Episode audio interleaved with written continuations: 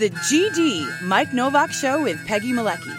Green, gardening, and environment radio flavored with a dash of humor. Welcome to intelligent, irreverent talk about plants and the planet they grow on. And here they are Peggy Malecki and Mike Nowak. Good planets hard to find. Temperate zones and tropic climes.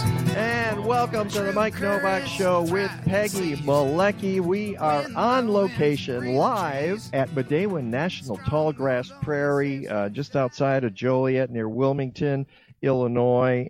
There's not a cloud in the sky. There's the moon behind us and a jet plane overhead and some banners behind us. Let's continue our conversation uh, with Wade Spang. And Wade, I have to tell you, we were talking about it uh, last night, and I mentioned it this morning. You have one of the best names ever for a naturalist, and, and but we're thinking it's not the you're not it's your alter ego, it's your uh, secret identity, Wade Spang, uh, mild mannered Wade Spang, who is prairie guy in disguise. So That's I, your new superhero just- avatar. just- I, I'm, s- I don't suppose anybody's ever accosted you with that information before, have they? Oh wait, wait. I'm sorry. That's my fault. I, let's turn the mics up. There you go, sir.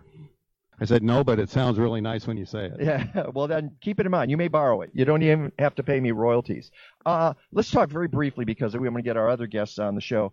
You, you're the uh, prairie supervisor, so that means that in addition to the bison, and we know there are bison here, we're going to talk about that. It's everything that goes with it. So I imagine it's it's bunkers, it's native plants, it's it's everything connected Birds. with the day when yes, fauna, flora. Yes, it is. It's uh, not only the natural vegetation and animals and migratory birds that are here, uh, but also the fact is that in 1996 we acquired this land from the Army, and that's why you see the igloos or the bunkers Mhm. and all the infrastructure uh, associated with that. And our, our charter is one of our charters is to restore the prairie for wildlife species, plants, and animals. Another one is for recreation. Folks can come out here and enjoy and walk, especially on a beautiful day like this. Uh huh. And a third one is education and agriculture. And so uh, we are uh, excited to be able to provide all that to the public. All right, stop for a second there. Education, I get. Agriculture, I know this used to, a lot of it, you know, in addition to being arsenal, uh, used to be farmland. In fact, when I first came here about 15 years ago, there were a lot of farms here, and you guys were just starting to put in uh, the prairie. That was only like, you know, six, seven years into the mission. Is there still farming going on here?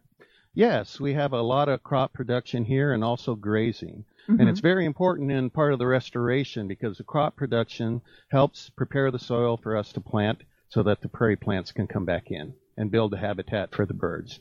And I, like you said, there's 19,000 acres, and I don't think I I read someplace that that's 30 square miles. Is that is Yeah, that yeah, correct? Wow. About that, yes. Yeah. So it's a, it's a size. The project is of a size that has almost never been seen before. Isn't that true? Yes, it's it's quite large, and qu- the major thing about that, it's a continuous acres. It's all together, where a lot of other areas are fragmented, separated apart, something else in between. But we're continuous, and it's very important for habitats of all types. Yeah, yeah, because we talk about corridors and how, oh, if we could only have, you know, a, a street that'll connect a, a, a green Correct. area to another green area, and you think, wow, that's just sad if if that's the Yeah. best you can do. But here, it's all one contiguous area. Correct. And uh, so we use the word it's not fragmented. And so uh, that way the birds and everybody else, in the sense of people who can, can wander around, enjoy the prairie, uh, and enjoy the, the ecosystems that are out here. And then the grazing is uh, used for bird habitat as well. They graze the grasses down to a short, medium, or tall stature Mhm. grass. Okay, and uh, sitting next to us are uh, Patrick Williams, the manager of communications for Openlands, Mike Redmer, fish and wildlife biologist at the U.S. Fish and Wildlife Service, and Trevor Edmondson, Midewin project manager for the Wetlands Initiative. Patrick, I'm going to start with you because I went to the beginning of Midewin National Tallgrass Prairie. Um, we mentioned it's unique. we acted, we brought together a coalition of, I think it was 23 or 26 partners um, that advocated for this. In 1996, President Clinton formally signed the legislation, and it established Midewin as the largest open space in the Chicago region. And Uh, apparently, for those who are having audio problems, we're better again. So, yay. Uh, okay. It ha- you know, we're out in the prairie. We're prairie. in the prairie, fo- We're, folks. out- we're in the prairie. So if something drops out for a little bit, uh, please bear with us because we think it's going to be worthwhile. Uh, one of the things I want to say to you, Patrick, uh, is that it had to take a lot of guts, a lot of inspiration to figure out that you could take this land and then turn it back into prairie. And you guys, once he answers, are welcome to weigh in on that as well. Uh, there were what 23 partners involved in that, as far as I know. How, do, how does how does that happen? How do you? Is it just continual lobbying? Is it just pressure and saying you got to get this done? This is our last opportunity because this was unlike anything anybody had ever seen before. Yeah, Midewin was the first national tallgrass prairie in the country. It really it took a vision. It took you know a group of people who could look back at where our region was in the 50s and the 60s and think about where it was going to be at the turn of the century and say here's where we want to go we want a resource like this we want a utility like this um, and luckily there were enough like-minded people in illinois that agreed and there were you know we were able to find strong public support for it and luckily we had some supporters at the time in the federal government who were willing to bring the idea across the finish line Let's go to uh, Trevor Edmondson, Mid Midewin project manager for the Wetlands Institute. Good morning and welcome. Good morning. Uh, thank you, thank you for being here. All right, tell me how the Wetlands Initiative is working with Midewin. Well, currently we're doing we're restoring about 1,800 acres. We're on this seven-year plan. Uh, we're in about year three of that. Uh, so we've been here since the early 2000s, um, doing uh, basically adopting sections of Midewin and, and restoring them. Um, but this is the biggest uh, restoration that we've done thus far, and it's a partnership with the U.S. Forest Service and the National Forest Foundation, as long as funders like the uh, Grand Vic um, Victoria Foundation and the Donnelley Foundation. Um, And, so- and, and, and let me just stop you there because there are a lot of partners here. yeah. And I saw you have new interpretive signs right at the trailhead, uh, and you look out over a field. And you explain how you made that transition, that gradually that you, you, you know the you keep it in agriculture, but you kind of change it over the course of a few years. How does that happen? Well, basically, the agriculture allows us to kind of do management. Um, it, it seems counter, you know, intuitive there, but uh, by the farmers harvesting, it keeps a lot of the weeds out, right? So it allows us to They're doing kinda, your dirty work kind of, There we yeah. So we can focus on a little more the rougher terrain areas, you know. But uh, yeah, Okay, well, I noticed that uh, Mike Redmer is is nodding uh, and smiling, and Mike is uh, a fish and wildlife biologist with the U.S. Fish and Wildlife Service. Uh, Mike, tell me, uh, how is the U.S. Fish and Wildlife Service involved with Midewin? Um, so the Fish and Wildlife Service is the, the the federal agency that's concerned with species that are of interest to the federal government. Co- things Congress has said are important to the, the federal government. So um, one of the big ones there is migratory birds.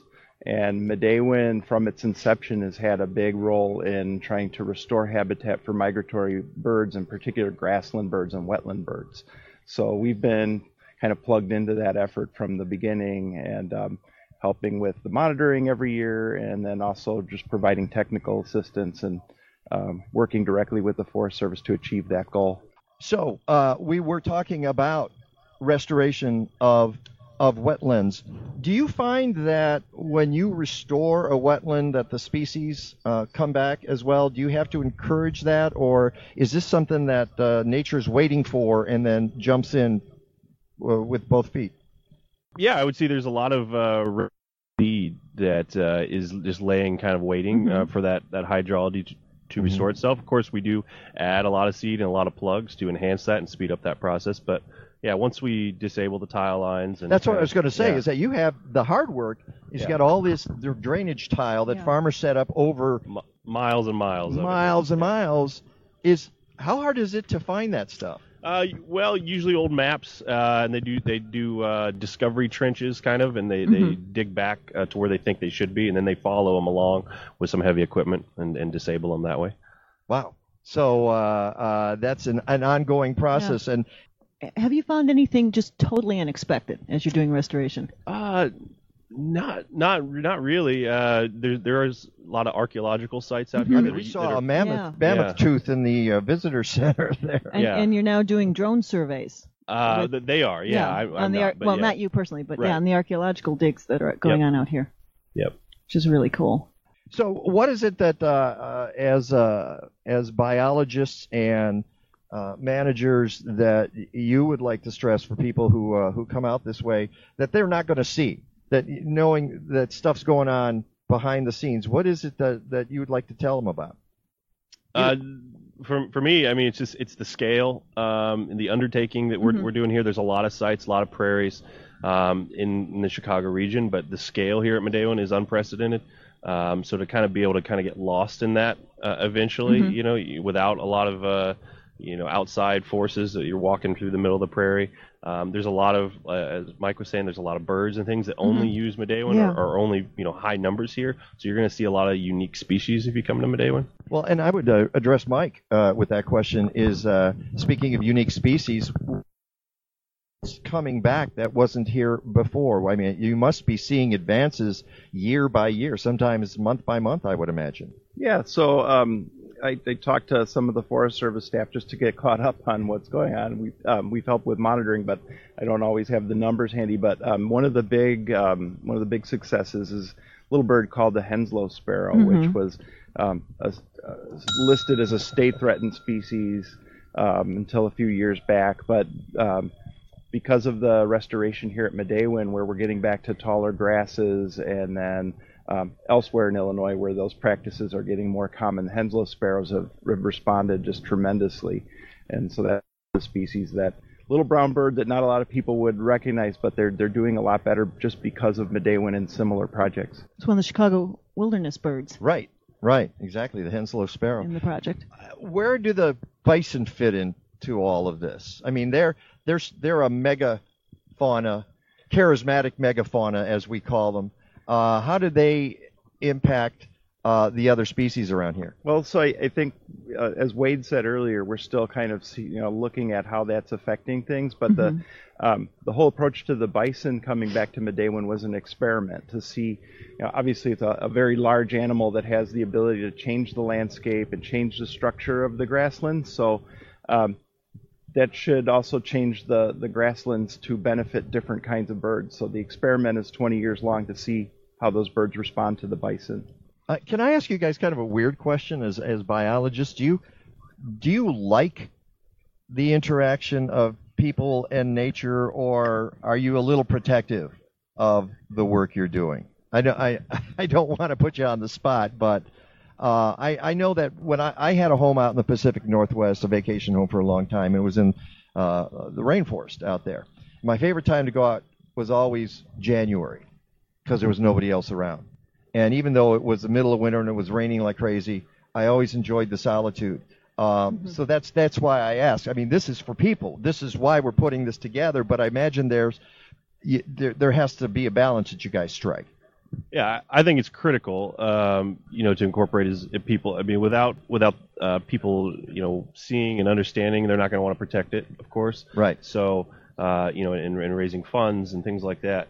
Um, but you know, there are certain species that you probably want to limit, you know, exposure to. But um, without people actually going out and enjoying Well, it. for one thing, you can't have them petting buffalo. You know, Right, and right, Bison. and, right. you know, they've got to keep at a distance. and I would say, you know, uh, all all of us probably know how important science communication has Mhm. you know, has grown significantly recently with all the social media stuff. So, um, you know, we're connecting with people in a lot of Yeah. new What ways. what types of interpretive programs are you doing out here? Well, Midewin does a lot of uh, they do car field trips. Where they'll take people, you know, that can just drive out into the prairie. Mm-hmm. Um, there's geology tours. Um, there's uh, there's a whole volunteer yeah, program. The, auto tours. Yep. Yeah. We do have a question on Facebook. Uh, somebody asked, "Can Midewin be replicated anywhere else in Illinois? Is there anything happening toward that?" I would expand it. Can it be replicated anywhere in the country? Maybe even in the world. Well, there are there are s- s- projects of scale uh, Mm-hmm. elsewhere. Uh, Glacial Ridge in Minnesota is, is fairly large. Uh, com- you know, actually a little bit larger than Mm-hmm. But it's a different type of.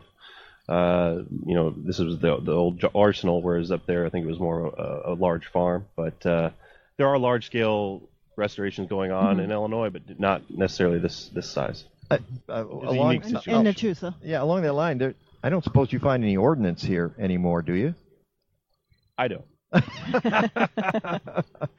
Patrick, you were leaning in like yeah, um, Mike might be able to answer it more. I know Rocky Mountain Arsenal Nas- or um, National Wildlife Refuge out in Denver is sort of the sister of Midewin, speaking from the other side of the prairie. Mm-hmm. Um, it was established in or in the 90s as well. It was a transfer from the Army over to Fish and Wildlife, and also has an active bison restoration project there too. So I don't know, Mike. I don't want to put you on the spot and say speak for all Fish and Wildlife. I, I guess in, in in real general terms, I guess what the way that I try to to sum it up is as long as the ground is still soft and not completely developed and turned to concrete, there's still potential to restore it somehow. Well, even concrete. I mean, we got concrete and steel here, you know, in these bunkers. And, uh, you know, as I tell people, and I don't want to be boring, and then we'll get to you in a second, Patrick. I always see the past, the present, and the future here when I come out to Midewin all at the same time. And it's awe-inspiring. It absolutely is. I mean, in, in the literal sense of the term, awe-inspiring when you see the facilities where the war facilities where we used to make bombs and store TNT here, um, but also inspiring in the way that uh, the people who have who started this project will never see it come to fruition. It will be decades and decades. They will be long dead before you get to the point where this prairie is restored. Um, and that's inspiring too, because people are willing to put in that time and know that they're only part of the cog, they're one cog in this, and, and one step along the way. And and I, I assume you guys have a sense of that as well. Yeah, I mean it's it's requires you to think on a long-term time scale. I mean, it is part of that idea of it's not just where do I want to go hiking this weekend? It's where do I want my grandchildren to go hiking at the end of the century? Where mm-hmm. do we Yeah. what do we want this region to look like? We know climate change is happening. We know it's going to impact this region. So how are we going to make it resilient? How do we want to plan for that? How are we going to accommodate nature while growing our region? I mean, there's so many questions and it takes partnerships like this with 25 partners to come up with those plans, to come up with those visions, to get input from the communities that live here. By the way, if you're just tuning into the show, we've been all morning. We've been live at Midewin National Tallgrass Prairie and just having a great time. Why don't you guys uh, introduce yourselves, uh, starting with you, and then we'll go that way. Okay. Well, uh, my name is Allison Cisneros. I work for the Nature Conservancy in a partnership with the Forest Service here to coordinate the volunteer program with. I'm Catherine Gorman. Um, I'm also a volunteer coordinator here. I deal primarily with uh, public services and all the data management behind the scenes. Um, and I am fortunate to work with Allison. So you're also with the Nature Conservancy. I am, yes. Okay. Mm-hmm. And I, and we get the uh, pleasure. Oh, of he working has his he has his own with mic there. wonderful volunteers like. My name is Frank Ibera, and I'm a volunteer here at Midewin. I'm an interpretive ranger and a bird monitor here at Midewin. Wow. So here we are. Yes. Well, so as I mentioned, the uh, Midewin's volunteer program is coordinated by the Nature Conservancy. We're in a special uh, partnership with the Forest Service here, and we also uh, are really reliant upon what makes that uh, happen even easier is a, a million dollar donation from Centerpoint Intermodal, which is a corporate neighbor up the road here. Um, they, the Nature Conservancy is managing a million dollar donation in an endowment Wow. fund, so it makes it easy now for volunteers to not only contribute their time but also financial support as well. Excellent. The Nature Conservancy is is just a wonderful organization, um, and I would imagine.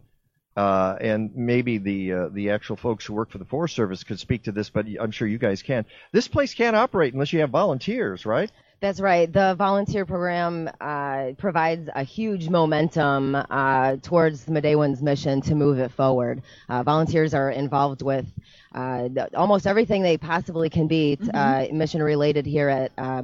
So that's um, you know, Catherine primarily is coordinating the archaeology program and everything Ooh. visitor services, including youth education. Um, you know, Frank is representing, you know, he's, uh, he runs a lot of the interpretive programs here and also is a bird monitor.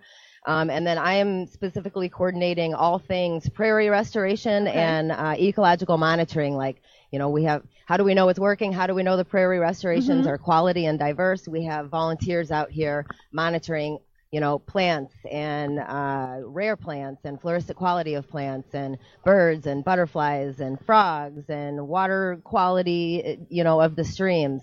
So all that data gets reported um, in order for us to kind of, you know, look at the management here and see if we have to change things as we go along. So we're talking about citizen science, Yes. ar- aren't we? Yes. And we talk about that a lot on the show and how important citizen science is. And when you talk volunteers, I'm sure a lot of folks say, "Hey, I, that'd be fun. I'm going to go out and watch birds, and I'm going to, you know, I'll dig something in the ground."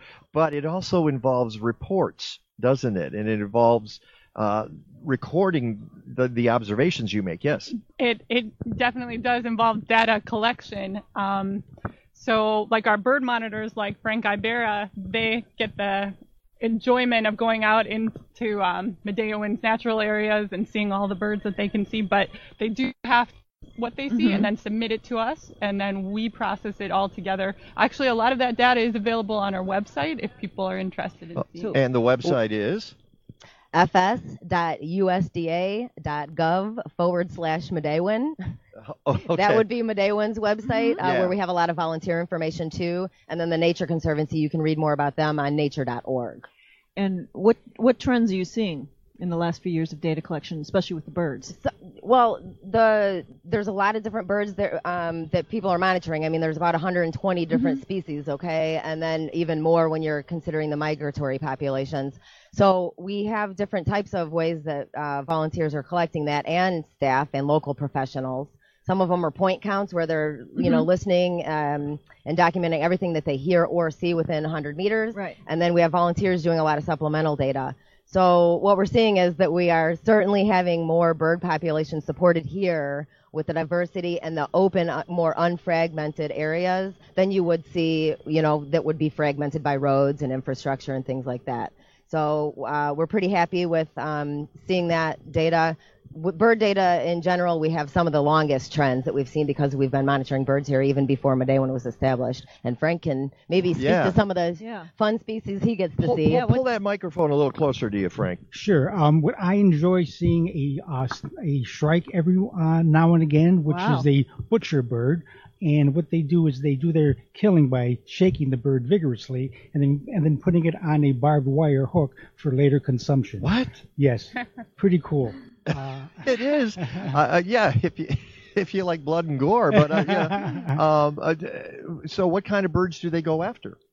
well, they go after small rodents Oh, rodents. Oh, okay. birds I'm sorry. I thought I- snakes. Okay. Yes. Oh, yeah. Okay. So the the beauty of n- nature can be seen in its uh, brutal uh, facts. However, it's part of what we do around here is uh, seeing uh, what it is that the birds are are doing, uh, any trends they have, and uh, how we can translate that to the visitors. Because a lot of folks don't have the time to do a lot of the research that we can do or some uh, further reading. So the more that we can give our visitors thumbnail sketches of behavior and habitat, the better it is for them makes their stay here that much more enjoyable. So, walk me through uh, uh, a, a, a quick morning here that you, you come to do some observation. How does that start, and, and, and what are you looking? I mean, are you are you going to the barbed wire and looking for uh, the the remnants of a butcher bird up there? You know something that is one way to see if there if any of those have been around. However, what we do is when we get here is we try and locate where the bison are at. So when the vi- uh, visitors come here, we could direct them in the right uh, way. Yes. He's at talking about his ranger trail. ranger responsibility now, not bird monitoring. Okay, all right. Yeah, I was asking you about the bird monitoring, but uh, but you're do, are, are you doing all of those tasks at once? Yes, you can. Well, a bird monitor uh, setting is is a prescribed time and date that you go. However, in our role as interpretive rangers, as we're walking to the overlooks and different places, we can see what birds are becoming abundant, what they're doing. Uh, a few weeks ago, we saw some uh, bobolinks that were all on the ground, Wow. and we were able to see see those and show our visitors uh, where they were at, and uh, they were quite thrilled at that opportunity. Uh, the bobolinks are a bird in decline, aren't they? Or are they? They, we thought they see quite a few of them Oh, here. you so see yeah, 'em when here. they don't have their th- specific 'cause I- habitat. I, I yeah. remember uh, uh, covering a, a film about songbirds uh, called The Messenger several years ago that came out. I don't, I don't know if you saw it, but as if I recall correctly, bobolink is, is one of the birds that's in decline. Now you obviously see a lot of them here, but the, they're not seen elsewhere. Those are that bobolinks are definitely a bird that we follow as like some of these indicator species that we're looking at, like Henslow sparrows and grasshopper sparrows, bobolinks, dickcissels.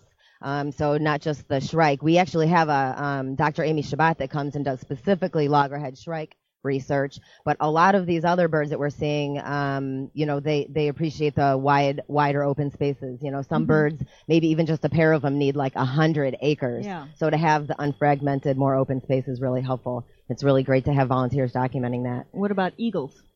There are actually eagles nesting on Midewin, so that's And that's that- a recent development, isn't it?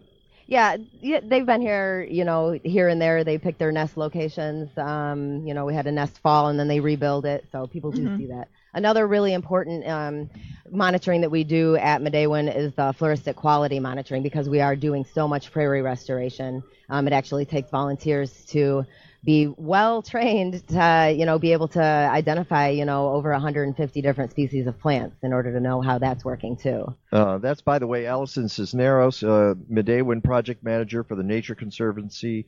Uh, Catherine Gorman is next to her, assistant volunteer coordinator for the Nature Conservancy. Frank Ibera is on the end. And again, what's your uh, exact description? What is it you do, Frank? You're What doesn't he do? oh, oh, okay. yay, okay. I'm an interpretive ranger here at Midewin. Also help out with the uh, with the youth youth education programs that we have. Mm-hmm. Um, let's see. Uh, event setup uh, on the kitchen crew when we have a large um, volunteer uh, on the grill team. Uh, anything A little that bit of the prairie everything. needs, um, I don't mind Yeah. doing. Uh, the volunteer staff and the staff are just fantastic. Uh, anything you need at the level that you want to participate in, they will make it happen for you. Good bunch of people and a beautiful setting. Can't ask for more than that. Well, we've got another question coming in on Facebook asking about bee and insect monitoring. Ah, good doing. question. Let me take that. Um, we have recently had um, a team of researchers come out and do some bee monitoring, so a little premature to speak about some of their findings, um, but that will continue. We're considering, you know, uh, training some of our volunteers to uh, be able to identify bumblebees. Um, insect monitoring, we have someone out here monitoring moths specifically, um, and also um, singing insects. So yeah, some of that is going on too. Uh, which of the singing insects do you do you uh, monitor and like to hear? Um, well, we are constantly hearing lots of different types of, um, you know, crickets, grasshoppers, katydids. You know, one of the things I have to admit is that uh, yesterday when we were coming out here, um, I saw crickets hopping everywhere. In the city, you don't see crickets. You hear them, Mm. But you do not see them. They're they're smart. They they stay out of sight. But here, there's We I had met, one on the table this morning. yeah, we might have. Well, Yeah. we had you know fighting I- I could fighting hear 'em in the butterflies back. too. Yeah, yeah.